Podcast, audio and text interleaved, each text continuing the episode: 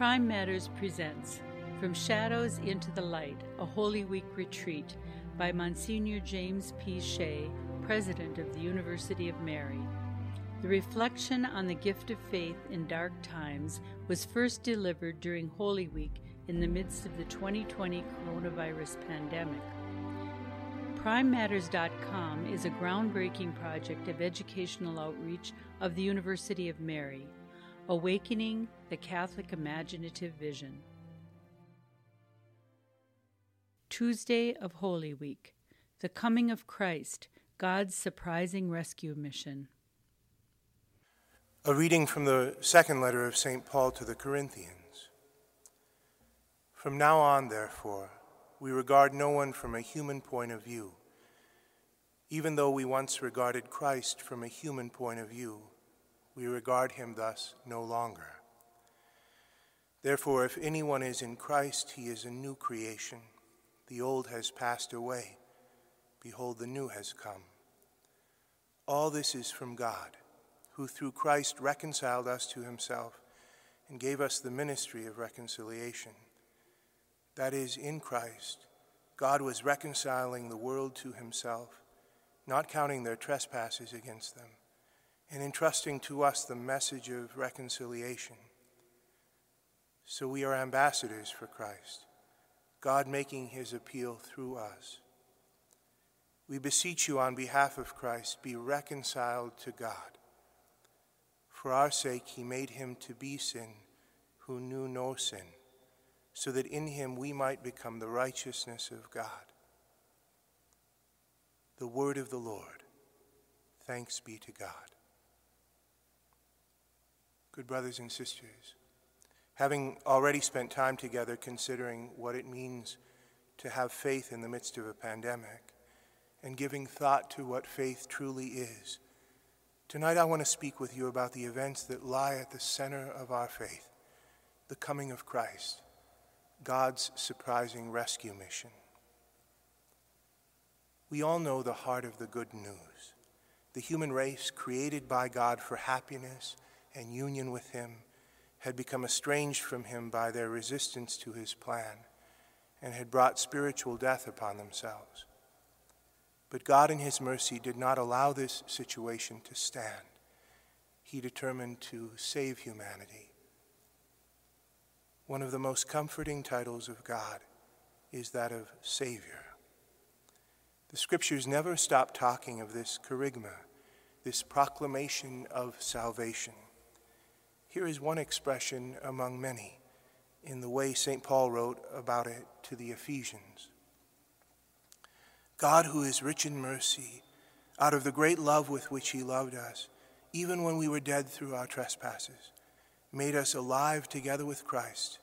By grace you have been saved, and raised us up with him, and made us sit with him in the heavenly places in Christ Jesus, that in the coming ages he might show the immeasurable riches of his grace and kindness toward us in Christ Jesus.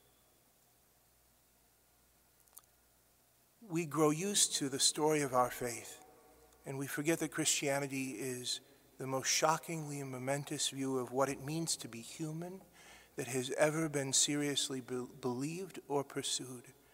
The weight of this momentousness is both thrilling and, in a sense, terrifying.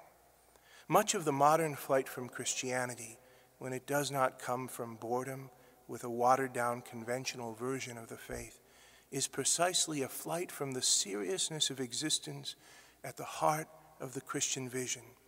It's a refusal to accept to scale the heights that all men and women are called to in Christ. In the Christian vision, to be a human is to be involved in an extraordinary adventure. The greatest adventure stories ever written are only echoes of it, pale shadows of what the lowliest human is in truth undergoing in his or her life right now. This drama began before we were born and will continue after we die, and each of us has been given a unique role to play in it. An essential aspect of this drama, as we have been saying these past few days, is that we have been born into an invisible world as well as, as a visible one. And the invisible world is incomparably more real, more lasting, more beautiful, and larger than the visible. Our blindness to that invisible world represents much of our predicament. We are caught by the illusion of the merely seen and need to have our blindness cured. This drama involves us not only with the aw- awful and marvelous and incomprehensible being of God, who created us with a decisive purpose in mind, but also with a cosmic struggle among creatures of spirit more powerful than we are, who influence human life both for good and evil. We have been born into a battle, and we are given the fearful and dignifying burden of choice. We must take a side. Every human has been created for a magnificent destiny that makes the greatest prizes of this world seem like uninteresting nothings, a destiny of such height that the imagination can hardly take it in. Not only are we meant to know good things, happiness, strength, length of existence, but we have been created to experience the unthinkable, to share in the very nature of God.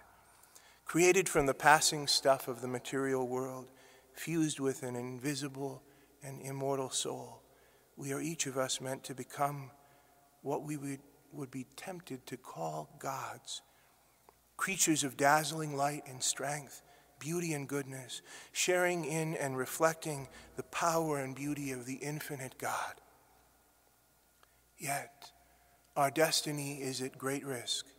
Had it not been for the intervention of God Himself in our history, by a shocking act of humility and love, our divine destiny would have been lost to us by our own pride and rebellion. Individually and as a race, we had sustained a mortal wound and forfeited our original purpose, becoming enslaved to evil spiritual creatures who themselves had turned their backs on goodness and, and light and God and had become deformed and filled with malice. The true history of the human race has been largely hidden events of great significance take place away from the eyes of the world. By many orders of magnitude, the most important event in history was the coming of God Himself among us in human form. He came not only to teach us truth, but also to do battle for us against the powers of darkness, and having conquered them, to revivify us, to bring us back to life, individually and as a race. He gave his life as an offering to bring us back from the dead and to adopt us into his own divine nature. It was an event hardly noticed by the powerful and wealthy of the time. Most knew nothing of it at all, and those who did treated it as of little importance. But that event has since come to echo through every corner of the world. This pattern continually repeats itself. The same hidden momentousness is true in the history of every individual human being. The real importance of human life, not only in terms of its ultimate goal, but also as regards its influence on current human affairs, is impossible to gauge by anything we can immediately see. But this is the essence of our faith and the weight the weight of its importance. Although we know well enough these articles of our faith, this kerygma, the proclamation of the good news, we can sometimes forget from long familiarity with the life, death, and resurrection of Christ just how unlikely the manner by which God chose to save us really was. We can imagine easily enough, from a human point of view, various scenarios of saving people who are in trouble. Our movies and popular novels are filled with them. How might the God of heaven, all powerful, all wise, entirely just, go about invading the territory of earth dominated by sin, rebellion, and evil spirits and bring freedom to the human race? We might think of a frontal assault, a kind of D Day invasion with flags flying and the enemy smashed and retreating. We might think of a special ops scenario where a crack team moves into enemy territory unseen and pulls off a remarkable rescue. There are all kinds of interesting possibilities we could come up with that map onto what we know of the visible world and what we would expect to happen. What we would probably never have come up with is what God actually did. Yet once we grasp the actual strategy of his rescue mission, we can see why it is that faith is the key to our salvation. It can help us to look at the plight of the human race from God's point of view, so to speak, and see what his strategy was for saving the race. As I was saying, it would have been an, a reasonable expression of God's majestic rule and a sign of his merciful nature that he might intervene in some way in human history by sending some of his loyal angels to, the, to aid the human race and deal with the rebel angels who were oppressing them. Such an act would have been beyond human hope, but it would have been, it would have been appropriate. It would have had a certain fitness to it. It would have been in keeping with God's honor and nature. Yet, in an extraordinary act of condescension, God chose to come himself and do battle for his wayward creatures, the Father sending his Son, the Word, to our aid.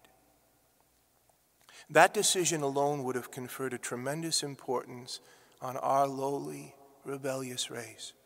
For a great king to put down his own armor and come to fight on behalf of a portion of his realm that had spurned and despised his rule would show a degree of concern hardly to be believed Yet that isn't the half of what God actually did. Not only did he determine to fight humanity's ancient foe himself, but he took on the very nature of the race he had created, and he came among them as one of them in a kind of veiled disguise. He who was the fountain of all existence took on the limitations of created human nature, even to the point of sharing in the consequences of sin's corruption. He who is changeless and could not suffer became a man so that he would be able to suffer for his lost children. He who was the source of all abundance took on the poverty of fallen humans so that he could make them rich. He who was Lord of life and could not die took on a mortal nature so that he might experience death in place of those who had brought death upon themselves. Probably, probably you have reflected on all this along the way in your pilgrimage of faith. But there is something else to notice.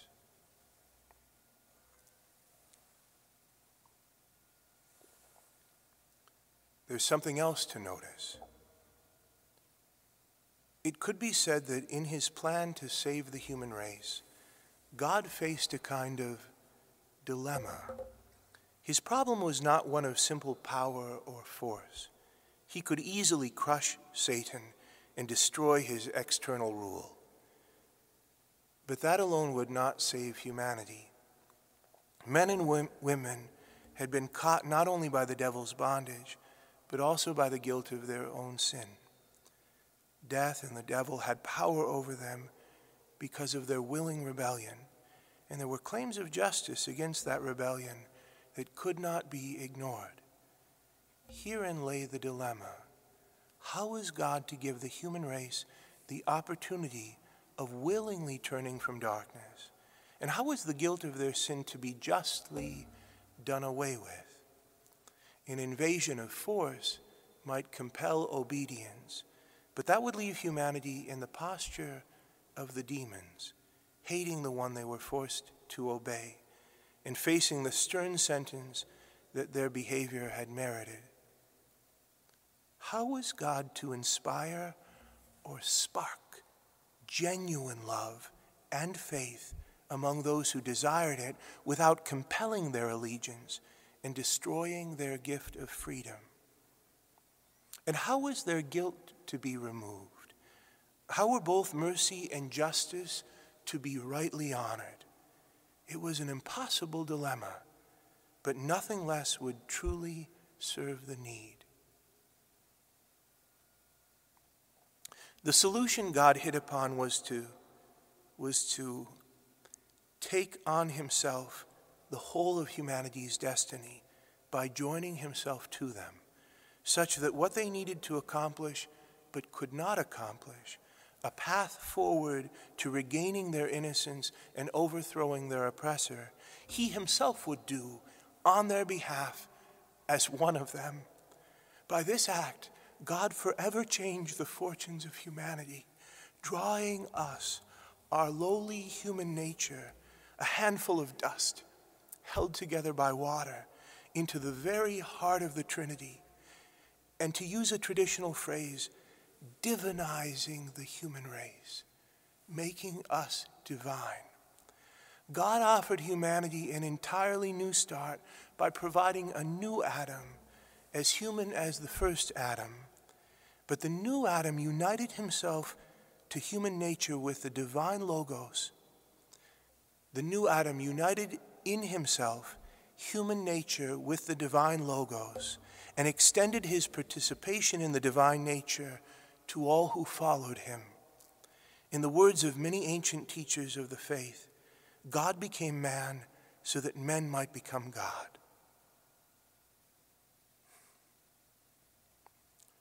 Once God's dilemma is seen, it becomes clearer to us then why faith is all important. God was not interested in simply exhibiting his existence and presence, shining forth in an indisputable display of glory and might. The demons know his existence well enough, and they hate his rule. God needed to search out those hearts and minds that were looking for him or that were willing to look for him. To those hearts, those who would receive him, he could begin to show himself and open up to them the riches of the kingdom. But he could not be present in so decisive a manner that those who had no interest in returning to the allegiance of their true king would be compelled against their will. For that would violate the principle of his love and his astonishing reverence for our free will.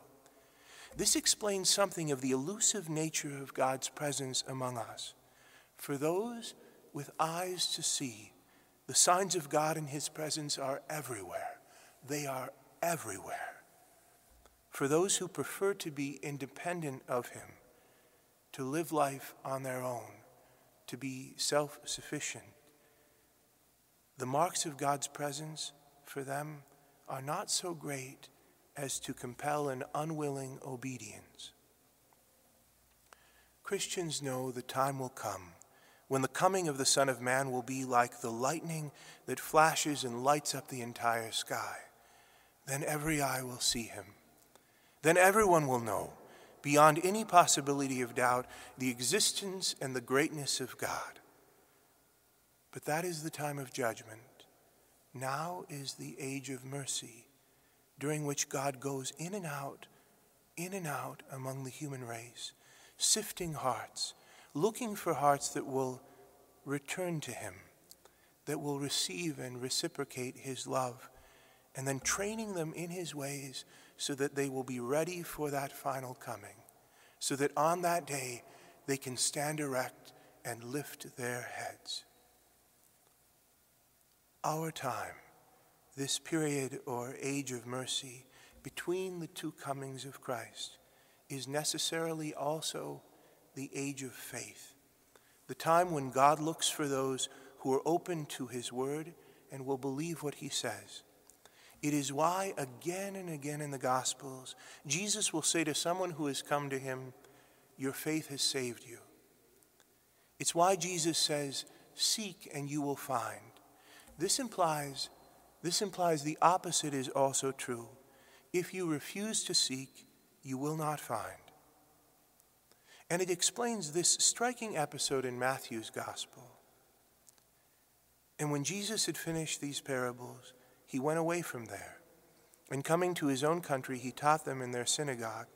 so that they were astonished and said, Where did this man get this wisdom and these mighty works? Is he not the carpenter's son? Is not his mother called Mary? And are not his brothers James and Joseph and Simon and Judas? And are not his sisters with us? Where did this man get all this? And they took offense at him. But Jesus said to them, A prophet is not without honor except in his own country and in his own house. And he did not do many mighty works there because of their unbelief. When the townspeople of Nazareth looked at Jesus from a human point of view, they saw nothing special. They were blind to the reality of who Christ really was. They had no faith, no desire to see beyond the natural realm, and this meant he could not open their minds to his true nature by means of performing mighty works. He could not heal their minds and give them true sight. On the other hand, where faith is present in the Gospels, Jesus reveals himself in extraordinary ways. A signal example is the Transfiguration, when Jesus was changed before the eyes of Peter, James, and John, transfigured before them. The sight dazzled and overwhelmed them. Later on, later when they would see Jesus, look at Jesus with their human eyes and see just a man. But in that moment, afterward, with the eyes of faith, with healed minds, they would see him as the divine Son of God and put their faith in him no matter what they were looking at or seeing with their human eyes in that moment. There is a fundamental principle of the spiritual life right here. St. Paul puts it in this way in his first letter to the Corinthians The unspiritual man does not receive the gifts of the Spirit of God, for they are folly to him and he is not able to understand them because they are spiritually discerned. You see, seeing the world truly is not a matter of IQ or of impressive education. Our minds are enlightened when they are opened up by God to the whole of reality, and that comes when we respond to Him with faith. This is why the gospel can seem to be foolishness to the wise of this world. It's why Psalm 14 observes, the fool says in his heart, There is no God. This kind of foolishness has nothing to do with native intelligence. It refers to the blindness of those whose eyes have not been illuminated by God through the gift of faith. There are lots of very intelligent but very foolish people who know a lot about the visible world, but are blind to the far more important realities of the invisible world. One especially unlikely aspect of God's rescue mission is noted in the scripture reading from the beginning of our time together tonight. Do you remember? For our sake, he made him to be sin who knew no sin, so that in him we might become the righteousness of God.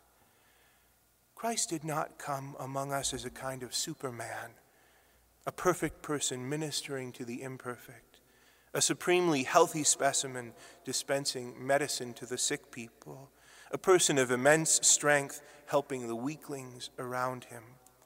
Instead, he became like one of us, just like us. He contracted all the diseases of humanity, not the moral guilt itself, but all the symptoms of our guilt. And he suffered from them, fought against them, was killed by them and then destroyed them from within by rising from the dead. He developed the antibodies against the deadly disease that humanity was suffering from.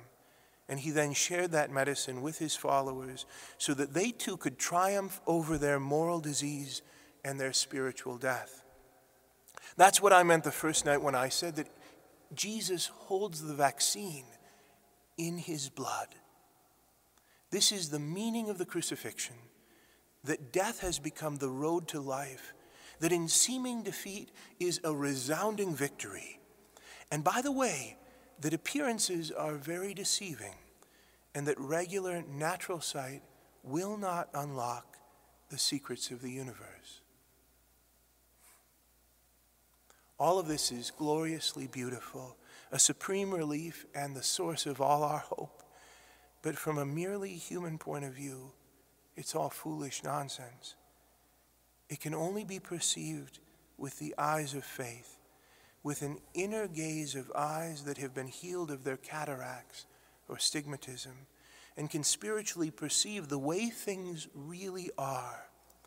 If we look at our own lives and the goings on of the world in a merely human way, we will be blind to the most important parts of what is real, and will find ourselves confused and discouraged. Life will remain for us then a tragic mystery.